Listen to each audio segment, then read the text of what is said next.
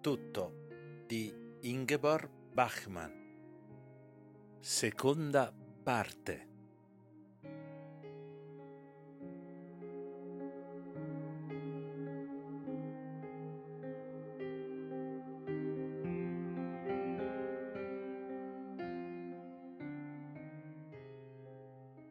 E una volta, molto tempo addietro, avevo persino temuto che non sarebbe riuscito a cavarsela. Ero stato così sciocco da temere che non sarebbe mai riuscito a trovare quella direzione. Mi alzai e mi buttai in faccia un po' d'acqua fredda del rubinetto. Non lo volevo più quel bambino. Lo odiavo perché la sapeva troppo lunga, perché ormai lo vedevo ricalcare tutte le orme. Me ne andai in giro estendendo il mio odio a tutto ciò che era opera dell'uomo, alle linee tranviarie, alle numerazioni delle case, ai titoli, alla distribuzione del tempo, a tutto quel guazzabuglio trito e macchinoso che si chiama ordine. Me la presi con il servizio della nettezza urbana, col calendario delle elezioni, con l'ufficio di Stato civile, con tutte le miserabili istituzioni contro le quali è impossibile scagliarsi, contro le quali infatti Nessuno si scaglia, quegli altari sui quali anch'io mi ero sacrificato, ma non ero disposto a permettere che mio figlio si sacrificasse. Come c'era arrivato mio figlio? Non era stato lui a organizzare il mondo, a causarne i guasti, perché dunque avrebbe dovuto adattarsi a viverci. Imprecai contro l'anagrafe, le scuole e le caserme. Dategli un'opportunità, date a mio figlio, prima che si rovini, almeno un'opportunità. Imprecavo contro me stesso perché avevo costretto mio figlio a venire in questo mondo senza far nulla per liberarlo. Questo glielo dovevo. Dovevo agire, partire con lui, andare con lui su un'isola deserta. Ma dove esiste quest'isola da cui un uomo nuovo può fondare un mondo nuovo? Io ero prigioniero insieme al bambino e condannato sin dall'inizio a far parte del vecchio mondo. Perciò abbandonai il bambino. Gli tolsi il mio amore. E questo bambino era capace di tutto. Era solo incapace di una cosa, di uscir fuori, di rompere quel cerchio infernale. Phipps sprecò nel gioco i suoi anni prima della scuola. Li sprecò nel vero senso della parola Ero contento che lui giocasse, ma non a quei giochi che lo preparavano ai giochi che avrebbe fatto più tardi. Giocare a nascondersi, a prendersi, a fare la conta e a togliersi dal giro, a guardie e ladri. Per lui avrei voluto giochi del tutto diversi, giochi puri, favole diverse da quelle che tutti conoscono.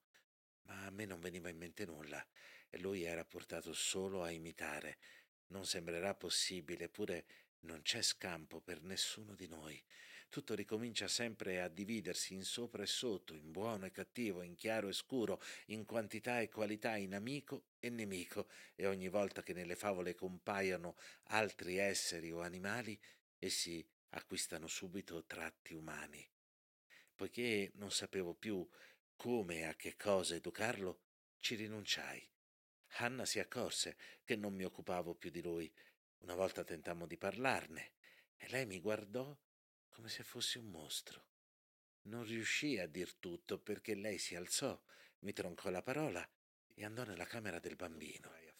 Era sera, ma è probabile e che quella sera lei, alla quale come a Credo me un tempo un'idea simile non sarebbe mai venuta in mente, le sarebbe andato bene tutto, una croce, una piccola mascotte, una formula magica o qualsiasi altra cosa.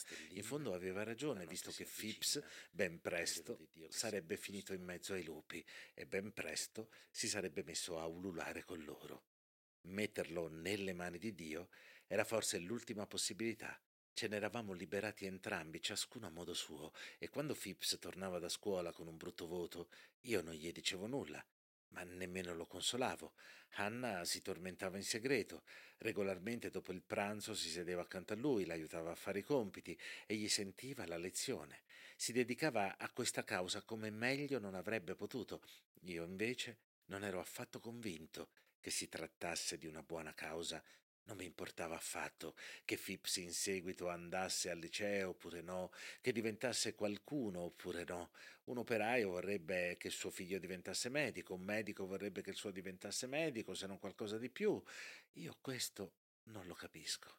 Io non desideravo che Phipps diventasse più savio o migliore di noi, né volevo essere amato da lui. Non occorreva che mi obbedisse, né che si piegasse alla mia volontà, no. Io volevo Bastava che lui ricominciasse da principio, che mi dimostrasse con un solo gesto che non era costretto a ripetere i nostri gesti. Non l'ho mai visto compiere quel gesto. Io, nascendo, ero un uomo nuovo, lui no. Io sì che ero nuovo. Ero il primo uomo, ma ho sprecato tutto e non ho fatto nulla. Non mi auguravo nulla per Phipps, assolutamente nulla. Semplicemente continuavo a osservarlo. Non so se sia lecito che un uomo osservi il proprio figlio in quel modo, come uno scienziato osserva un caso. Io osservavo quel caso disperato, che è l'uomo, questo bambino che non riuscivo ad amare, come invece amavo Hannah, che non avevo mai lasciato perdere del tutto perché lei, Hannah, non poteva deludermi. Già quando l'avevo conosciuto, Anna apparteneva al tipo delle persone simili a me, attraente, saggia, un po' speciale ma non troppo, una donna. E poi la mia donna. Facevo il processo a me e a questo bambino.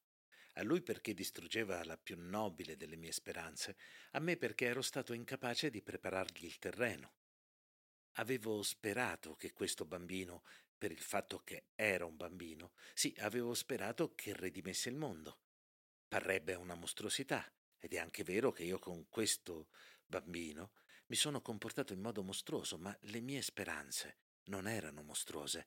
Semplicemente come ogni altra persona prima di me, non ero preparato al bambino. Non pensavo a nulla mentre abbracciavo Hannah, mentre mi placavo nel suo grembo oscuro, non riuscivo a pensare. Era stato un bene sposare Hannah, non solo per via del bambino, eppure dopo non fui mai più felice con lei. Ero solo preoccupato che non avesse un altro bambino, lei lo desiderava, ho buone ragioni per supporlo, anche se ora non ne parla più e non fa nulla per averlo. Ci sarebbe motivo di credere che Anna ora più che mai desideri un bambino, e invece è pietrificata. Non mi lascia e nemmeno mi cerca. Mi dà tutte le colpe, in un modo che sarebbe ingiusto nei confronti di chiunque, visto che nessuno ha in suo potere cose incomprensibili come la vita e la morte. A quei tempi le sarebbe piaciuto allevare un'intera nidiata di bambini, ma io gliel'ho impedito. Lei era pronta ad accettare qualsiasi condizione, io nessuna. Un giorno, mentre stavamo litigando, dichiarò tutto quel che avrebbe voluto fare e avere per Phipps. Tutto. Una stanza più luminosa, più vitamine, un vestito alla marinara, più amore, tutto l'amore. Voleva accumulare una riserva di amore che bastasse per tutta la vita, per via del mondo esterno, degli uomini, una buona formazione scolastica, lingue straniere, attenzione per le sue doti. Pianse e rimase mortificata perché io risi di tutto questo. Credo che neanche per un attimo lei abbia pensato che Phipps sarebbe potuto diventare un uomo del mondo esterno, che avrebbe potuto come uno di loro ferire, offendere, prevaricare, uccidere, che sarebbe stato capace di compiere una sola bassezza, mentre io avevo tutte le ragioni per crederlo, poiché il male, come noi lo chiamiamo, era già radicato in quel bambino come un focolaio di materia infetta. Per dimostrarlo non occorre nemmeno che ricordi la storia del coltello. Tutto era cominciato molto prima, quando lui aveva circa tre o quattro anni. Un giorno entrai nella sua stanza mentre lui camminava su e giù strillando furibondo. Gli era crollata una torre di cubetti. Di colpo smise di lamentarsi e disse piano e con voce ferma: Brucerò la vostra casa, romperò tutto, vi romperò tutti. Lo presi sulle ginocchia, lo accarezzai promisi di rifargli la torre. Ripeté le sue minacce. Arrivò Hanna, che per la prima volta rimase sconcertata, lo riprese e gli domandò chi gli avesse insegnato simili cose. Rispose deciso nessuno. Un'altra volta spinse giù per le scale una bambina piccola che abitava nella casa. Subito dopo si spaventò molto, pianse, promise di non farlo mai più, eppure lo rifece ancora. Ci fu un periodo in cui non perdeva occasione per picchiare Hannah. E anche questo passò. Certo, tralasciato di ricordare quante cose carine diceva, come sapeva essere tenero, com'era tutto rosso e caldo al mattino appena sveglio. Tutto questo io lo notavo. Spesso ero tentato di stringerlo forte, di baciarlo, come faceva Hannah. Ma non volevo una facile consolazione né volevo lasciarmi ingannare. Ero sempre in guardia. Ciò che speravo, infatti, non era una mostruosità. Non avevo grandi progetti per il mio bambino, ma quel poco, quella minima diversità la desideravo. Certo, quando un bambino si chiama Phipps, possibile che dovesse fino a quel punto fare onore al suo nome, andare e venire col nome di un cagnolino da salotto, sprecare undici anni a farsi variamente ammaestrare, mangiare con la manina bella, camminare dritto, fare ciao ciao, non parlare con la bocca piena. Da quando lui andava a scuola era più facile trovarmi fuori che in casa. Andavo a giocare a scacchi al caffè, oppure con la scusa del lavoro mi chiudevo in camera mia a leggere. Conobbi Betty, una commessa della Maria Hilferstrasse, alla quale regalavo qualche paio di calze, portavo dei biglietti per il cinema o qualcosa da mangiare, e così l'abituai a me. Era una ragazza di poche parole, senza pretese, sottomessa, e aveva un enorme appetito malgrado trascorresse nella noia le sue serate libere.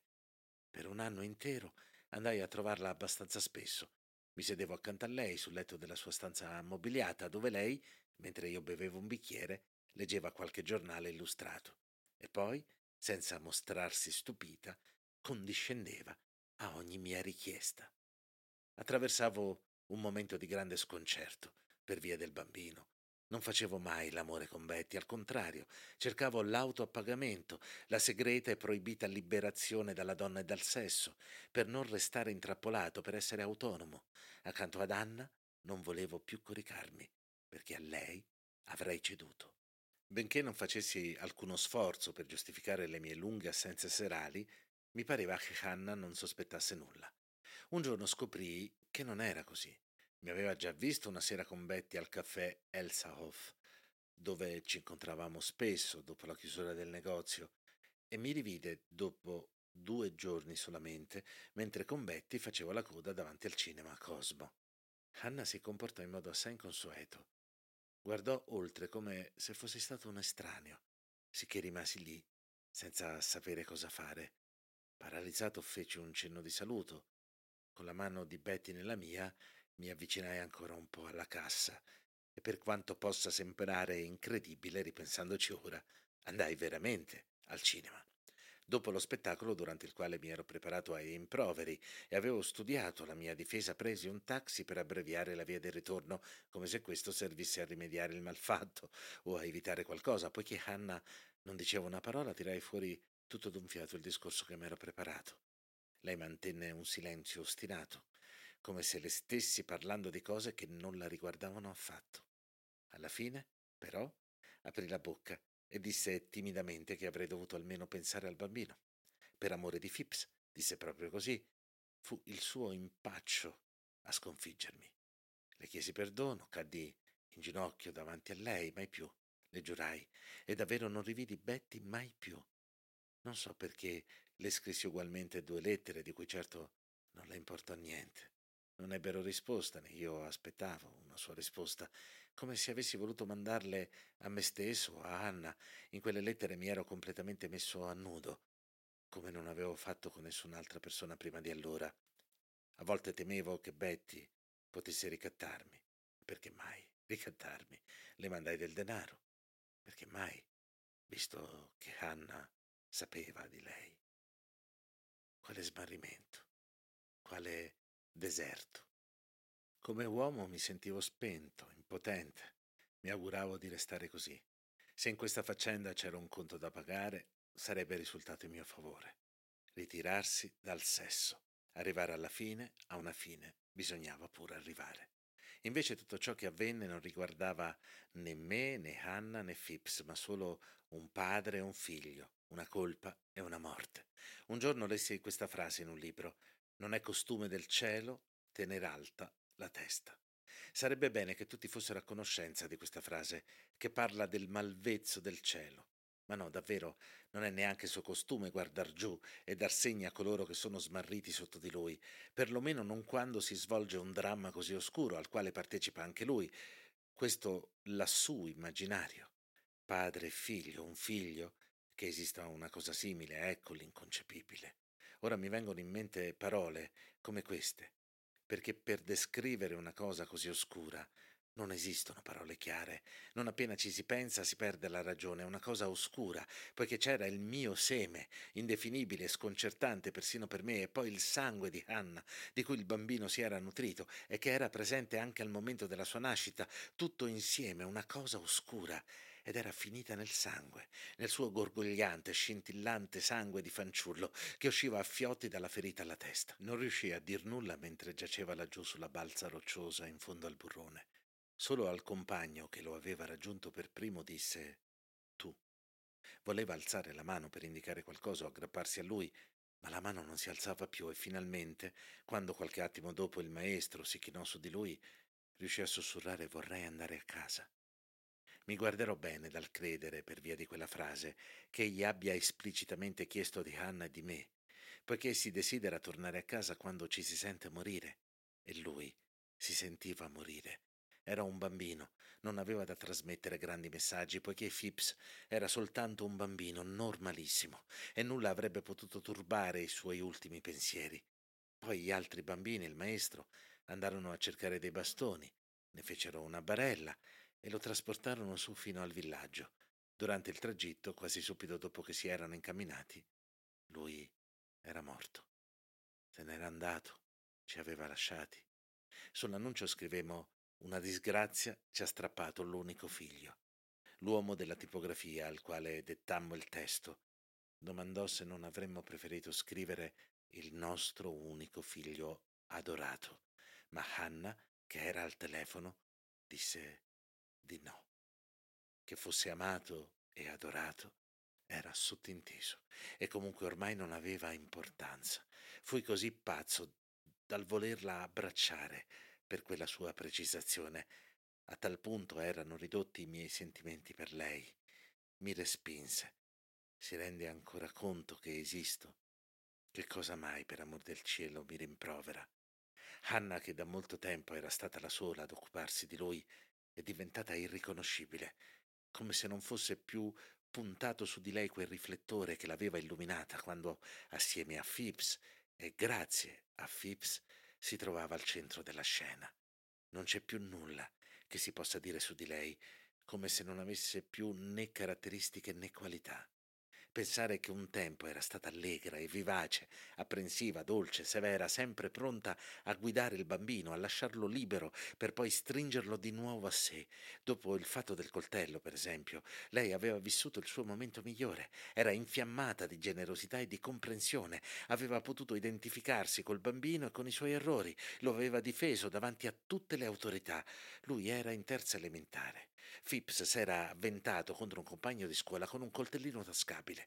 Voleva conficcarglielo nel petto. Il coltello era slittato e aveva colpito il bambino nel braccio. Ci chiamarono dalla scuola. Io ebbi delle conversazioni penose col direttore, coi maestri e con i genitori del bambino ferito. Penose perché io non dubitavo che Phipps fosse capace di questo e di ben altro ancora, ma non potevo dire quello che pensavo.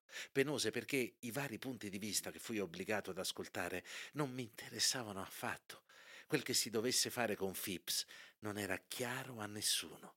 Singhiozzava ora rabbioso, ora disperato, e forse si poteva concludere che provasse rimorso per ciò che aveva fatto. Eppure non riuscimmo a persuaderlo ad andare da solo a trovare quel bambino, a chiedergli scusa. Lo costringemmo e andammo tutti e tre all'ospedale. Credo però che Phipps il quale non aveva nulla contro quel bambino quando lo aveva minacciato, incominciò a odiarlo dal momento in cui fu costretto a dire la sua frase. Non c'era in lui una rabbia infantile, ma un odio sottile da persona adulta, perfettamente dissimulato. Era riuscito a provare un sentimento difficile che non permetteva a nessuno di decifrare, ed era come se di colpo fosse diventato uomo. Ogni volta che penso alla gita scolastica in cui tutto ebbe fine, mi ritorna alla mente anche la storia del coltello, come se tra quei due fatti così lontani ci fosse un legame creato dallo shock che ho sempre provato nel rammentare l'esistenza di mio figlio. Poiché escludendo quei fatti, ricordavo quei suoi pochi anni di scuola come anni vuoti, dato che non mi importava affatto che lui stesse crescendo e che il suo intelletto e i suoi sentimenti stessero diventando più chiari. Certo, Sarà stato come tutti i ragazzi della sua età, tenero, selvaggio, rumoroso e taciturno, con tutte le sue particolarità, la sua unicità agli occhi di Hannah. Il direttore della scuola mi telefonò in ufficio. Non era mai successo, perché persino quando era capitata la faccenda del coltello avevano telefonato a casa ed era stata Hannah a informarmi per prima. Incontrai quell'uomo mezz'ora dopo, nell'atrio della ditta. Andammo al caffè sul lato opposto della strada. Tentò di dirmi quel che doveva dirmi. Una prima volta nell'atrio, poi per la strada. Ma neanche al caffè sentì di essere nel luogo adatto per dirmelo. Forse non esiste un luogo adatto per dire a qualcuno che è morto, un bambino. Non era colpa del maestro, disse. A noi mi stava bene. Le condizioni della strada erano buone, ma Phipps si era staccato dalla classe per spavalderia o curiosità, forse perché cercava un bastone. Il direttore incominciò a balbettare. Phipps era scivolato su una roccia e precipitato su quella sottostante. Di per sé la ferita al capo non era pericolosa, ma il dottore aveva poi trovato la spiegazione per quella morte così rapida, una cisti. Io probabilmente sapevo, annui. Una cisti. Io non sapevo neanche che cosa fosse. Nella scuola, disse il direttore, erano tutti sconvolti. Era stata nominata una commissione d'inchiesta, la polizia era stata messa al corrente. Non pensai a Phipps, ma al maestro, che mi faceva pena e feci capire che non aveva nulla da temere da parte mia. Nessuno aveva colpa, nessuno. Mi alzai prima che avessimo potuto ordinare qualcosa, posai uno scellino sul tavolo e ci lasciammo. Tornai nel mio ufficio, ma poi ritornai subito al caffè per bere un caffè, anche se avrebbe preferito un cognac e della grappa. Ma non ebbi il coraggio di bere un cognac. Ormai era mezzogiorno e dovevo tornare a casa a dirlo ad Anna. Non so come ci riuscii e che cosa le dissi. Mentre ci allontanavamo dalla porta d'ingresso, attraversavamo il salotto, lei doveva già aver capito. Accadde tutto così in fretta, la dovetti accompagnare a letto e chiamare il dottore. Aveva perso la ragione e urlò finché non svenne. Urlò selvaggiamente come durante il parto e di nuovo tremai per lei, come quella volta. E come allora mi augurai soltanto che non le capitasse nulla. Pensavo continuamente, Anna, mai al bambino. Nei giorni seguenti me la sbrigai da solo in ogni cosa al cimitero. Avevo taciuto ad Hannah all'ora del funerale. Il direttore tenne un discorso. Era una bella giornata, soffiava un vento leggero, i nastri delle corone volavano come in un giorno di festa. Il direttore continuava a parlare. Per la prima volta vidi l'intera classe, i ragazzetti, coi quali Phipps aveva trascorso metà di quasi tutte le sue giornate.